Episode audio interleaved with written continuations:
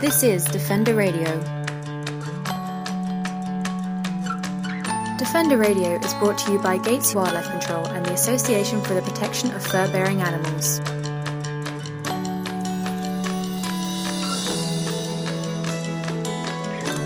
It's the week of November 25th, 2013, and this is Michael Howie welcoming you to episode 108 of Defender Radio.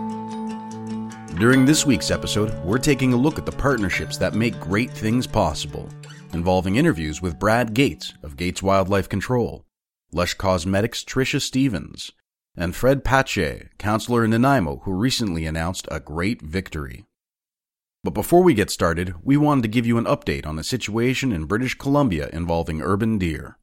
Defender Radio News. The city of Oak Bay recently announced that they will spend $12,500 to cull 25 deer from the area after residents complained of damage to gardens and the concerns over vehicular collisions increased. Dave Shishkoff, Canadian correspondent for Friends of Animals, noted that culling is not a solution. This thinking only institutes a costly and never ending bloodbath, he wrote in a blog shared with APFA last week. What happens in 2015? Another deer kill at $12,500? And the year after, another $12,500?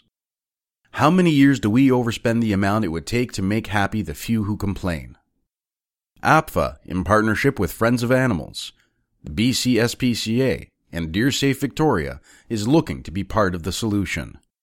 We've teamed up with these organizations to produce a booklet on living peacefully with deer that will be distributed to residents in Oak Bay, providing them an alternative to an unnecessary and ineffective cull. But across Canada, concerns over urban deer are rising. At the Royal Botanical Gardens in Burlington, Ontario, a cull is being considered to protect prized flowers. National parks are routinely looking at ways to manage deer to keep both the natural population and human visitors safe. As a result, Defender Radio will be presenting a special episode in the coming weeks, focusing on humane solutions for living peacefully with deer. We will feature interviews with experts across the country and hope the episode will serve as a resource for all those considering how best to coexist with deer. For now, visit furbearerdefenders.com to keep apprised of these situations and find out how you can help. Defender Radio News. Building partnerships isn't always the top of mind for a lot of businesses. But for our friend Brad Gates, teamwork is part of his job.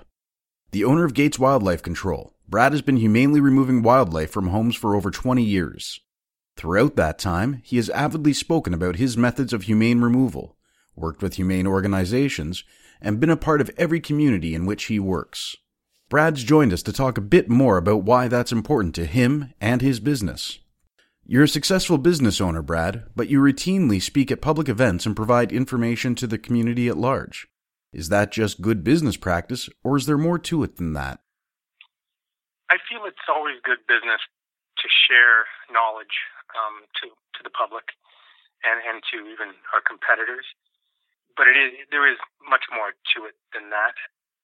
We have pioneered many techniques that ensure the welfare of the animals we deal with, and to inform the public on the options that they might have when seeking out a wildlife removal company, and that there is a humane alternative. The the, the days of trapping and relocating are, are long gone. Or, I mean, they are making a bit of a comeback now, but it's not necessary to, to perform wildlife removal in that manner, um, using one-way doors and using techniques that aren't stressful to the animal seems to be more the norm these days. So yeah, I, I think it's always good to educate the public so they can make an informed decision on how they want the animals that are living in their house dealt with. You're frequently referred to by humane societies, SPCAs, and advocacy groups like APFA. How was it you were able to earn the trust of all of these various organizations?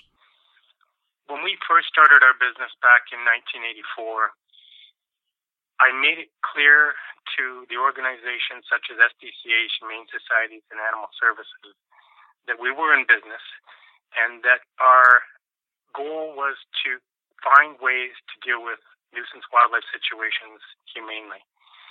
And at that time, we hadn't figured it out but I wanted them to know that we were on that path. So we held a, an open house at our place of business and invited all the humane organizations to come so we could present to them on how we intended to operate. During that meeting, many of the organizations came forward and were shocked that a, a wildlife removal company would invite organizations such as SPCA's and Animal Services. And the reason behind that is because the relationships that they had with these type of companies before we came on board was not good. Um, so they didn't expect that a company would be transparent as, as we were trying to be. So I think that was the first step in, in getting there, um, I guess, getting them to somewhat believe in us, although, you know, you have to prove your track record uh, to really to, to gain their support. And then over the years, we would present um, to them at the organization, um, teaching their staff on how nuisance wildlife control could be uh, performed without relocating or without harming the animals. So it's been 30 years in the making. Um, but yes, I think we have a, a, pretty good relationship with all the humane organizations. Um, and uh, it's a good feeling from where I sit, simply because we can rely on them to share a common message. And uh, we certainly support their organizations as well. You're not afraid to speak out against your peers, but you're also quick to support and endorse others. Why is this kind of open and honest communication important to you? If we just look back at where this industry has gone in recent years, um, there's approximately 100 companies servicing the Toronto area. And what our research has shown is 50% of those companies will go out of business in the next two years. So as you can imagine, over 30 years, I've seen a lot of atrocities with respect to poor customer relations, fraudulent activities, and even uh, animals being harmed.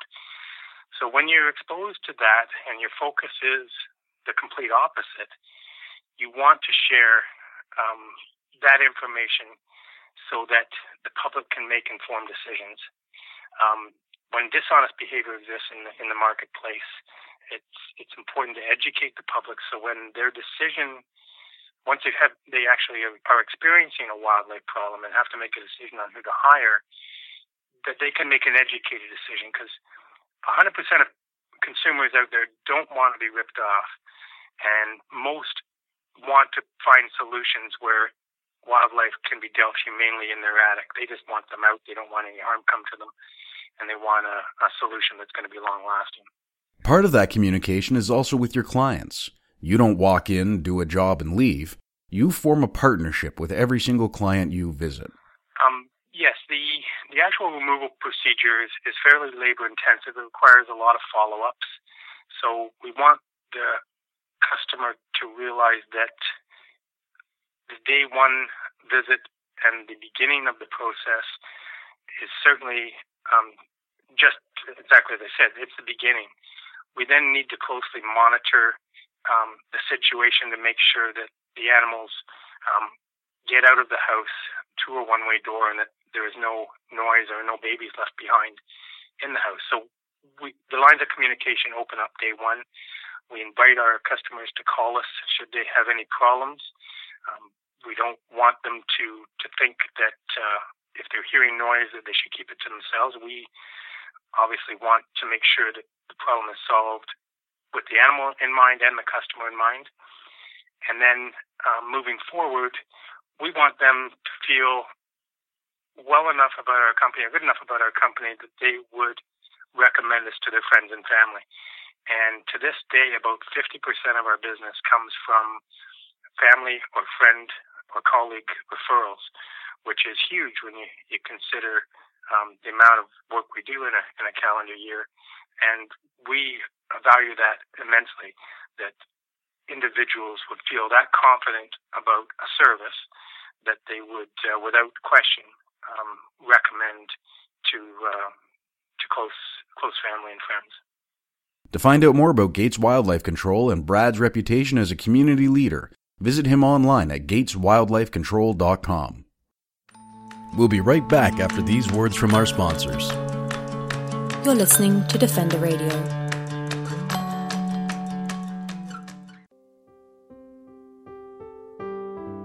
Over 3 million animals are killed each year in Canada for their fur. This holiday season, why not give the gift of hope to Canada's wildlife by calling 604 435 1850 and giving a holiday gift today? The Association for the Protection of Fur-Bearing Animals works to protect wildlife in Canada. Call 604 435 1850 and please give generously. Give a voice to the animals who can't speak for themselves by calling 604 435 1850. BearSmart.com is the most comprehensive resource on the web for all things bear. At BearSmart.com, we work hard to ensure people and bears safely and respectfully coexist. Join us as we give bears a voice at bearsmart.com.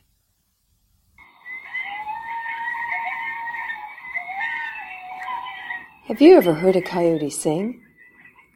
Did you know that coyotes are also called North America's song dogs? They communicate through unique howls, yips, and barks.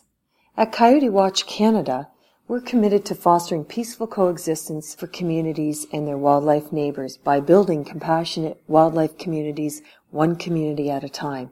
Please visit us at coyotewatchcanada.com for more information and tips about this amazing keystone species.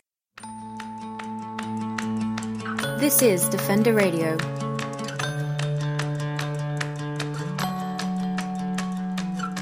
Victory. It's a sweet word. And thanks to the hard work of residents and city councilors of Nanaimo, trappers will have less victims. Last week, Councillor Fred Pattje put forward a motion to ban virtually all trapping in the community. It passed first, second, and third readings with flying colors. All that's left is approval from the Ministry of Forests, Lands and Natural Resources, and with ongoing pressure from communities like Nanaimo and all of you, our wonderful supporters, we expect to be getting a nod in the near future. Joining us now to talk about this important victory is Nanaimo Councillor Fred Pattje. Thanks for taking the time to talk with us, Fred. Can you give us the background on trapping in Nanaimo and what led to this move? Um, it all came kind of all of a sudden, Michael, because uh, first of all, I think most of us, uh, certainly uh, myself included, were under the false impression that um, you know, we knew something had happened with leg hold traps many years ago, and it turns out that that was a federal effort that banned these uh, sawtooth um, kind of traps. Uh, gosh, in the early 80s, if I'm not mistaken. And so here in Nanaimo, we have um, an absolutely beautiful place, which is called Linley Valley, and um, which is, for the most part, uh, privately owned, and one part is up for development, and there's four more large parcels, and we don't quite know what's going to be happening there. But um, Linley Valley has become a bit of a flashpoint, a bit, uh, quite a flashpoint, in that a lot of people don't want any development there. And um, there's a, an organization called Save Linley, Linley West who wanted to save it from development. And a lot of those people live in that area of Nanaimo, it's in the north part, where they um, have had unfettered access over private property, albeit, um, you know, with their dogs and their children and, and so on and so forth. So when someone found out, not all that long ago, that um, the owner of uh, one or two private parcels, large parcels, was using um, uh, leg hold traps, uh, they got you know quite excited and um, sort of angry, even though the landowner was, uh, you know, according to the law, he was doing everything by the book. But it started a conversation, and um, it didn't take us very long to come to the conclusion that we we had to do something. And um, one of um, the persons who's been on the forefront of Linley West is a woman by the name of um, Joanne Jonas, who actually contacted the uh, Association for the Protection of Fur-Bearing Animals to see what she could do. And the next thing I know, um, I have an invitation from her to meet with um, Leslie Fox uh, in Nanaimo, and um, I attended that meeting together with a colleague of mine, uh, Councillor Bestwick. And it didn't take us very long to be educated on uh, the inhumanity and the uh, the lack of necessity to do it this way. There are humane ways of uh, dealing with beavers, uh, water flow um, instruments. And so Leslie was um, very good at explaining in, in a very short time uh, what could be done, and um, you know the offer of your organization to help educate municipalities, but also private owners, for that matter, really spoke to us, and she did it with uh, a certain amount of passion that um, hit home pretty quick. So when that meeting was over, um, you know, Bill Bestwick and I decided that uh, that was the way for us to go, and um, we served a, a notice of motion the the next opportunity we had at the at a council meeting, and uh, as you now know, that resulted into uh, first, second, and second reading last Monday night, which is uh, just one, you know, kind of one stop short of of um, of uh, adoption. And the problem there, as you are aware, is that um, you know trapping falls under the Wildlife Act of British Columbia, and um, and so we were kind of stymied for a while. But um, you know we know that there are at least two, maybe more um, bylaws on the books. One is in the township of Gibsons in British Columbia, and one in the city of Surrey, um, where they have gone as far as we have now gone uh, on on Monday. Uh, still subject to approval by the uh, the Ministry of uh, Forest Lands and, and, Natural Resources, and that's where the uh, the fly is still in the ointment, um, because of course we are strictly interested here in Nanaimo. I can only speak for my municipality, but we're strictly interested in getting a bylaw on the books that um, cannot be challenged either by the Ministry in Victoria or by the Trappers Association of BC for that matter. It needs to be something that is solid. But, you know, what we have achieved uh, on Monday is something really important, I think, which is that um, we are sending yet another message and an important one to the government in Victoria um, to get them to act on uh, a couple of resolutions that have flowed from UBCM conventions, that is the uh, Union of BC Municipalities. They have annual conventions, and um, a motion requesting them to deal with this was passed again this last summer. Um, there was one passed in 2012, and I believe the city of Vernon, if I'm not mistaken, uh, try to do something earlier than that. And so um, that pressure has to be kept up. And uh, as I said on Monday night at council, um, because one of my colleagues referred to this as a, uh, a symbolic act that really didn't amount to anything. Um, it does. It's much more than symbolism. It is, um, you know, part of a, a really concerted effort uh, where we need to get our provincial government to act and uh, they need to be made aware that in my municipality we look upon the use of leg hold, conibear, and, and snares as a tremendously inhumane way of uh, of dealing with these animals, and you know there are all these other dangers to to different species and to children, and that um, for that matter, that we want something done. So we've sent that message, and uh, let's just hope that um, we get some more municipalities on board doing the same and, uh, and and get some action that we you know we sadly still need in this day and age. It's uh, it's unfortunate, but uh, for now we've done our job, and we'll certainly keep pushing it as much uh, as we can and every opportunity we can. What kind of reaction did you get from putting forward this motion? Well, uh, first of all, the, um, the, the notice of motion that Councillor Bestwick and myself gave, um, you know, it's about five weeks ago now. Um, little or no reaction other than from those in the know uh, of Linley Valley, of Save Linley Valley, who um, knew it was going to happen, and I had uh, I have some emails being very grateful for the effort. Um, I haven't seen the press yet today. Um, it's maybe a little too early to um, have a reaction.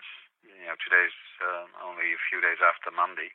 Um, for all intents and purpose, um, surprisingly quiet, actually. In my experience, no complaints to council typically means that the majority of residents support a motion. Yeah, mm, I, I, I would agree with you on that. Um, but but even if um, there had been a lot of anti-noise at this point, or anti-reaction, I should uh, call it, um, you know, I can tell you would not have changed my mind, and I don't think it would have changed my uh, the minds of my colleagues on council, including the mayor um, it did not take us uh, a lot of effort to convince them that this was the decent thing to do. And, you know, if uh, there had been a lot of anti feeling, um, that's one of the difficult things you have to do as a counselor sometimes. You have to take, uh, you know, make decisions that are not always popular, but luckily we did not have to deal with this, at least not uh, up until this point. How important was the role of APFA in assisting to get this motion put through? You know, to get that information and that assistance from the very beginning from APFA was uh, of extreme importance. I think um, uh, I think Leslie Fox was surprised in a sense that we uh, went this fast, and uh, hey, um, maybe I surprised myself a little bit too because quite often it takes an awful uh, lot of time to to do things in a municipality. I uh, I'm always reminded of. Uh, the former city manager who, in the beginning of my first term, now some five years ago, told me that, uh, you know, you have to compare municipal politics to a, a super tanker. It uh, it takes a long time to make it to stop. It takes a long time to ch- make it change course, and it even takes longer to turn around. And uh, he, he was correct uh, in in many aspects. Uh, but what we were able to do with uh, the trap business had nothing to do with the super tanker, I can tell you. There are a lot of other communities in debate or considering putting forward a ban on trapping in British Columbia and all of our other provinces and territories. What advice would you offer them? Well, I, I think um, you, you, need to look into your own heart and, uh, first of all, be convinced that what is happening is um, is not a humane way of dealing with the situation. Um, I, I, think then you have to be open enough to avail yourself of uh, any advice that you uh, that you might get, and and you know we certainly would get that from the Association for the Protection of Fur-bearing Animals uh, to take advantage of the offers that um, that you know that, that, are being made with regards to education and uh, and dealing with these water flow devices that um, you know that are also a possibility, and then um, be aware that you know if you're bold enough to do that, at least in our case. Uh, um, the lack of reaction so far has been has been satisfying, and that basically means that it's not all that difficult to do. APFA would again like to offer our sincerest congratulations to the city of Nanaimo for their brave step in putting an end to the inhumane treatment of wildlife in their community. We'll be right back after these words from our sponsors. You're listening to Defender Radio. First, they tear a hole in your roof. Then they get in, destroying your insulation, chewing your electrical wiring. Raccoons and squirrels are eating away at your biggest investment, your home. I am Brad Gates of Gates Wildlife Control. Don't wait any longer. Call Gates Wildlife Control. We'll humanely get them out and keep them out. We will come to your house and provide you with a no obligation free estimate. Please visit us at gateswildlifecontrol.com or call 416 750 9453. After a night out with your friends, there are always options for getting home safely. You could call your BFF, take a cab, or maybe you'll grab the last bus. Now there's a smartphone app to help you choose your ride. Find out more at arrivealive.org. Every year, dogs, cats, endangered species, and even people are caught in cruel leghold, conibear, and other body gripping traps across Canada. Who will speak out for these innocent victims of an outdated industry? We will. I'm Leslie Fox, Executive Director of the Association for the Protection of Fur-Bearing Animals. With your support, we can bring an end to the needless and painful deaths of hundreds of thousands of animals. Become a member today at furbearerdefenders.com to find out how you can give hope for our fur bearing friends.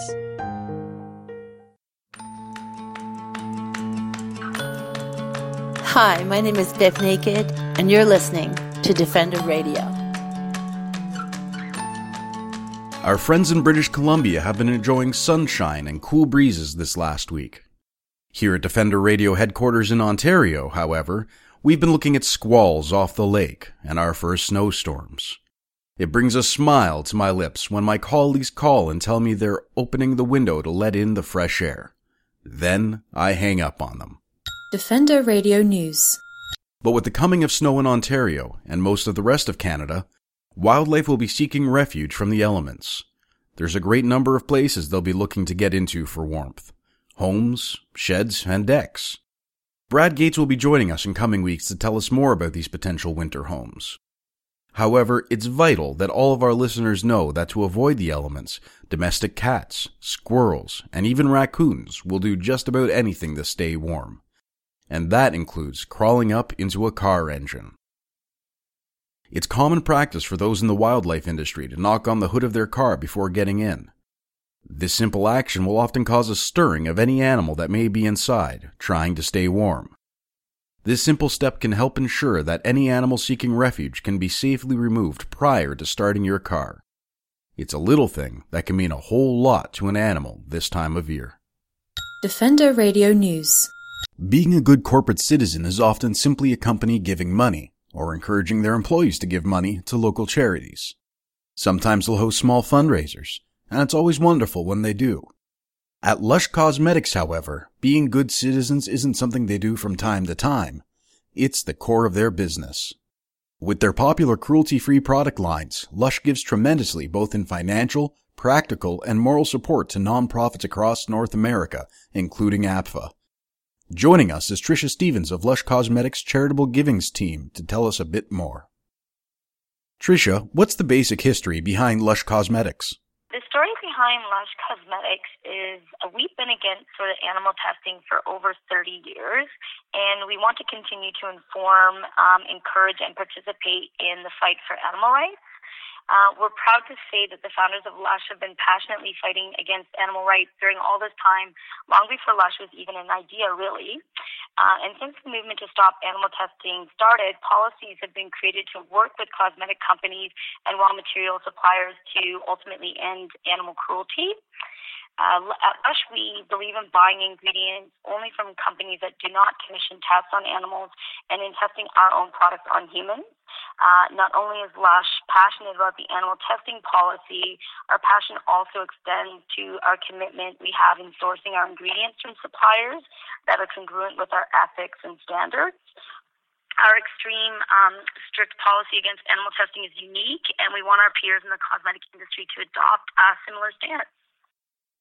Can you tell me a bit about the Charity Pot product? Well, the Lush Charity Pot program began in North America in October of 2007 to raise money for worthy organizations and projects that involve environmental, animal, and humanitarian issues. And we use cos- our cosmetic talents to create a gorgeous hand and body lotion that's scented with geranium, ylang ylang, and made from fair trade organic cocoa butter and skin softening almond oil. And so with every purchase of Charity Pot, we donate 100% of the price minus the taxes to small grassroots organizations who could use a helping hand to continue the incredible work that they do. And to quote our founder, Mark Constantine, uh, a truly charitable act is when we will give our time, we will give our raw materials, and we will give our shop space if you buy it. And buy it is essentially what people have been doing since launching the program in October 2007. We have raised and donated close to $4.5 million to over 450 projects worldwide. That is an incredible amount of money. Yeah, well, those statistics also quote on um, the American side of the business as well. So both Canada and the United States collectively, that's the amount of money that we've been able to um, raise and donate. Yeah, we really are super like overwhelmed by that as well and it, and obviously that shows the faith that our customers have in the organizations that we partner with and it really does align with with their values as well as ours. Why does Lush put so much of their time and efforts into supporting nonprofits?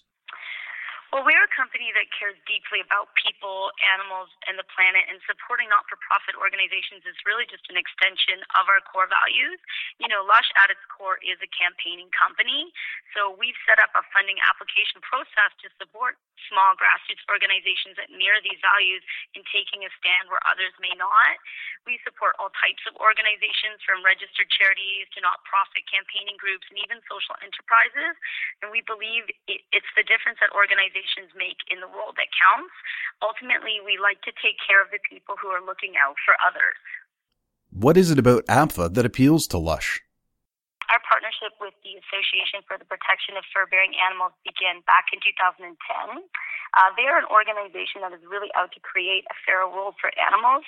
They are grassroots, direct action, and they really address the root cause of issues surrounding animal rights in Canada. From working in Canada to abolish the commercial fur trade, to banning of the import and sale of domestic dog and cat fur, to creating opportunities for peaceful coexistence with urban wildlife. Should nonprofits be looking to corporations to help promote their causes and spread the word? It is extremely important, and I don't know how much it, of it is about uh, not for profits being able to partner up with corporations, but corporations being more aware of what issues matter to their staff and their customers and community and create a platform to give back. And often these platforms don't have to be of monetary value, they can simply be getting people out and active in communities, raising awareness around issues, and providing sort of opportunities for employees as well to give back. Um, generally, corporations have quite a large audience, whether it be through retail outlets or whether it be through online or newsletters. So their ability to reach a lot of people that might not otherwise know about the issue is tremendous. So I feel that corporations will play a major role in partnering with not-for-profits to move um, specific issues forward that are important in their communities. APFA is a proud beneficiary of Lush Cosmetics, and we recommend you visit one of their stores or go to lush.ca to learn more both about this company and their cruelty free product lines. That's the show for this week. I'd like to thank all of our guests and our title sponsor, Brad Gates of Gates Wildlife Control, for his ongoing support of this program. To find out more about any of this week's guests or how you can get involved in protecting Canada's wildlife, visit furbearerdefenders.com. On behalf of APFA and Defender Radio, this is Michael Howie reminding you to stay informed and stay strong.